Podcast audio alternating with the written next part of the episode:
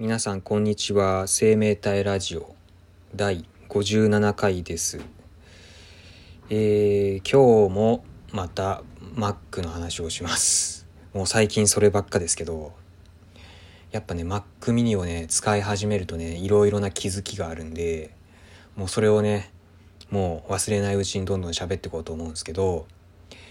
えー、っとねあの Mac mini を買ってまあ、買ったばかりだとアプリが全然入ってないじゃないですか。で、いろいろ入れるんですよ。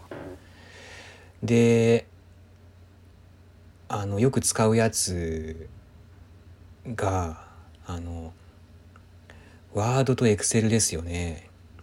これ Mac には入ってないんですよね、最初。まあこれマイクロソフトのソフトなんで、あの、Mac には入ってないんですよ。で、Mac には、なんだっけなあの消し消しちゃったけどあのなんだっけドックから消しちゃったんですけどあのページーズとナンバーズだっけ？えなんだっけ？なんかあるんですよ Mac 用のあの Mac 用 Mac 版のワードとエクセルみたいなのがあるんですよ。でそれが初期そう初期搭載されてるのでそれを使えば一応まあ作業できなくはないんですけど今まで使ってたやつとか今までそのワードで作ってたやつをえっ、ー、とページーズに移すとなんかずれるんですよね。あなんか四角い枠とかがずれちゃったりとかしてちょっと使えないんですよ。でなんかインターネットからワードファイルダウンロードしてこのページーズで開くと、まあ、ずれずれるからちょっとダメなんですよね。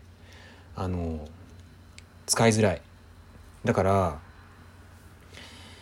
あのマイクロソフトのねワードとエクセルを買わなきゃって思って今日調べてたんですよ。そしたら 値段がやばいんですよねこれ。まずねマイクロソフトのあの商品ってサブスク版と買い切り版があるんですよ。まあ、サブスクっていうのはこれなんだろう年に1回払うんかなお金を。年に1回払うタイプのやつと1回買ってしまえばずっと使えるっていうタイプの2種類あるんですけどいや毎年払いたくないですよねまず。ね気づいたらお金減ってるみたいなめっちゃ嫌じゃ嫌じゃないですか。いやサブスクは本当嫌だなと思って買い切りのやつを探してたら値段がですね あのこのワードとエクセル僕はもうワードとエクセルさえ使えりゃいいんであのパワーポは使わないんでワードとエクセルが使えるパッケージのやつで2万3800円税別っていうのがあってめちゃめちゃ高いですよね。いやこれはひどいなと思ってこれファイナルカットプロまではいかないけどなんだろう動画編集できそうな値段ですよね。ね、テキストを書くようなソフトでそんなにお金取るんだと思ってまあ確かにね普及してるからないと困るんだけどそうそう。だから高くても買わ買わざるを得ないっていうのはあるんですけどちょっとこれひどいなと思ってマイクロソフト。でちょっとねいろいろ調べてみたらなんかヤフーショッピングで買うと安く買えるっていうことで調べたらもう本当に安くてめちゃめちゃ安くなってんですよ。僕ので見つけたのが6977円なんですよ。でさっきの2万3800円のな 3分の1ぐらいになっとる ?3 分の1以下じゃないこれもしかして。あ、3分の1以下ですね。やばいですね、これ。あのめちゃめちゃ安く買えるんですよ。ヤフーショッピング。なんか知らないけど、安く買えるんですよ。で買いましたこの。6977円。まあ約7000円ですね。7000円のオフィス。これねワードエクセルの他にねアウトルックパワーポワンノートってやつも使えるみたいですけどまあ僕はワードとエクセルが使えりゃいいんですけど買ったんですよ。いやで今ね試してみたら問題なく使えましたね。あの前の Mac には前の Mac っていうのは前使ってた iMac ね前使ってた iMac にはあのエクセルとワードを学生の時買ったやつがあってそれは学生だから安く買えたんですけどそれそれでそそれ使ってた時に使作ったワードファイルとかエクセルファイルがあったんですよね。でそれを今回こっちの Mac mini に引き継いで使いたいと思ってあのこっちの新しい Mac mini でインストールしたワードで開いてみたんですけど、まあ、問題なく動きましてああこれで満足してますね今。あのやっぱねワードエクセルは必須ですよ。ページーズとかあるけど、うん、ちょっと使いづらい。Google のやってるやつでなんだっけ？Google スプレッドシートとなんだっけな。Google もやってんすよこういうなんか。あのワード的なやつ。Google ドキュメントと Google スプレッドシートですね。この2種類がマイクロソフトでいうところのワードとエクセルなんですけど、うん、だからもう何？この IT 企業の3社でそれぞれが作ってんですよこのワードとエクセルを、ワードとエクセルって名前はマイクロソフトの名前ですけど同じ機能を持ったやつをそれぞれ作ってんすよみんな。あの Google と Apple が作ってんすよそれぞれ。でも一番普及してるのはマイクロソフトのやつなんで、まあ、結局ねこれ持ってた方がいいんですよね。まあでも Google のやつもね結構使えますよ。Google のやつこれいいのは、まあ、ブラウザ上で使えるんですよね、まあ、ブラウザ上で使えるってまああのメリットデメリット両方ありますけど、ネット環境がいるんかな？多分いると思うんですけど。うん。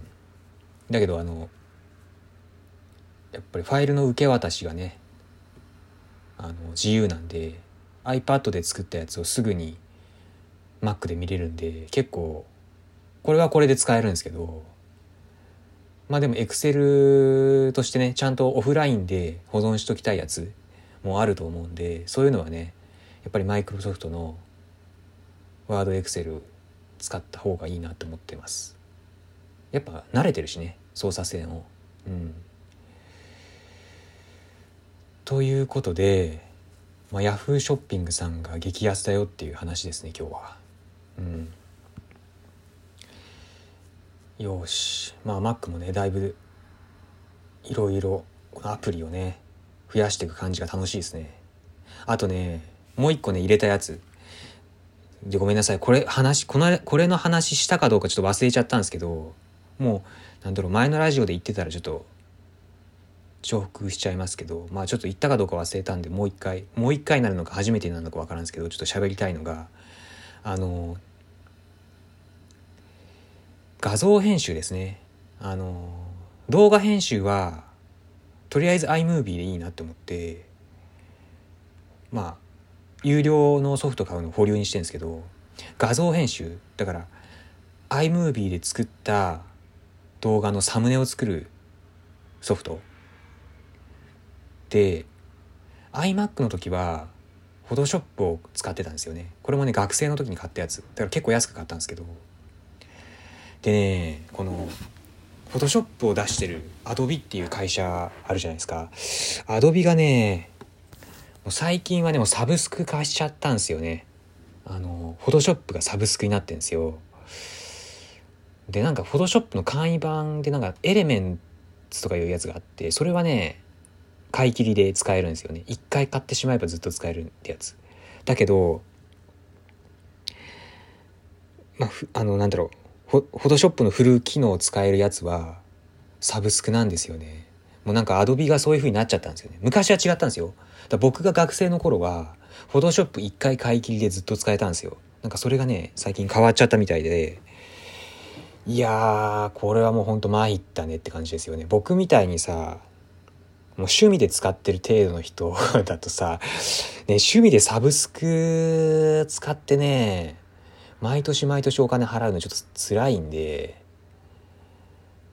ね画像編集ソフトって無料のやつもあるぐらいなのにね、そんな、ねえ辛いじゃないですか買うのは。お金かけて。それで、まあ、いいソフトを見つけたんですよ画像編集。このフォトショップに代わるフォトショップのあの代わりとなるアプリを見つけたんですよ。それがねアフィニティフォトって言ってこれね名前は結構聞いてたんですよ。なんか iPad の iPad 系の YouTuber の人とか結構いるんですけどなんか結構ねこのアフィニティフォト使ってるみたいでで、まあ、今回 Mac mini 買ってちょっとちゃんと調べてみたんですけど結構使えるソフトみたいでなんか Adobe のフォトショップの形式のファイルも扱えるみたいです。まだちょっと使ったことないんですけど、まあでもね、フォトショップとほぼほぼ同じだと思いました。一回使ってみた感じ。うん。まあまだね、あんまフルフル機能使ってないんでちょっとなんともなんですけど、まあ、あの、iMovie で作った動画のサムネ、サムネ、動画のサムネ作るぐらいだったら全然使えるっていうのはとりあえず分かってます。このアフィニティフォト。でこれサブスクじゃないんですよもちろん。あの買い切りでいくらだったっけな？6000円か。そう6000円で買えるんでまあねアドビのに比べればねだいぶ安いんですよね。しかもサブスクじゃないし一回買っちゃえばずっと使えるわけで。だこれですねもう。もう何あの趣味でやってる人はアフィニティフォト一択な気がするんですよね。でこれねイラストレータ版のイラストレータ版って言ったらおかしいけどイラストレータと同じ機能を使えるやつもあるみたいです。このアフィニティシリーズの中には。それがまた別のソフトになっててまあそっちは買ってないんですけどまあいられってほぼ使わないですからね。たまに使うんだけどまあでもほぼ使わないからまあまあ保留ですね。買う買うことを保留にしてます。だからまだいいんですけど。まあそんな感じでねまあ時代は変わってきてるという感じですね。アドビ一強時代が終わろうとしてんじゃないですかねこれ。まあアドビももうねあれだもんね。もう確立した地位を持ってるんでもうフォトショップね高くて高くても売れるんでしょうねきっと。マイクロソフトさんと一緒ですよ。マイクロソフトもだってサブスク化するし、サブスク、まあサブスクってね、なんか、サブスクっていう言葉が普及し始めた頃は、なんか、すごいポジティブなイメージあったんですけど、なんか、サブスクによって消費者がなんか、苦しめられる面もありますよね。うん。なんだろう。安いサブスクはいいんですよね。動画配信とか。気にならない額なんで。そう。だけどね高めのやつだとねこういう画像編集やら文章作成のねやつをねさなんかねそれをサブスクにされるとちょっとやりづらいですね本当に。使いたい放題って言われてもねいや使いたい放題って当たり前のものな気がするんですよね。なんかサブスクでいいのはだからあの動画配信サービスみたいになんか見放題みたいなああいうのができるからいいんだけど文章作成し放題とか別に普通じゃないですか。そんな当たり前だしねえ。文章1個作るたびに100円かかりますみたいな時代じゃなかったから、うん。いや、もともとだって買い切りだったやつをサブスクにされるのって嫌ですよね。あの、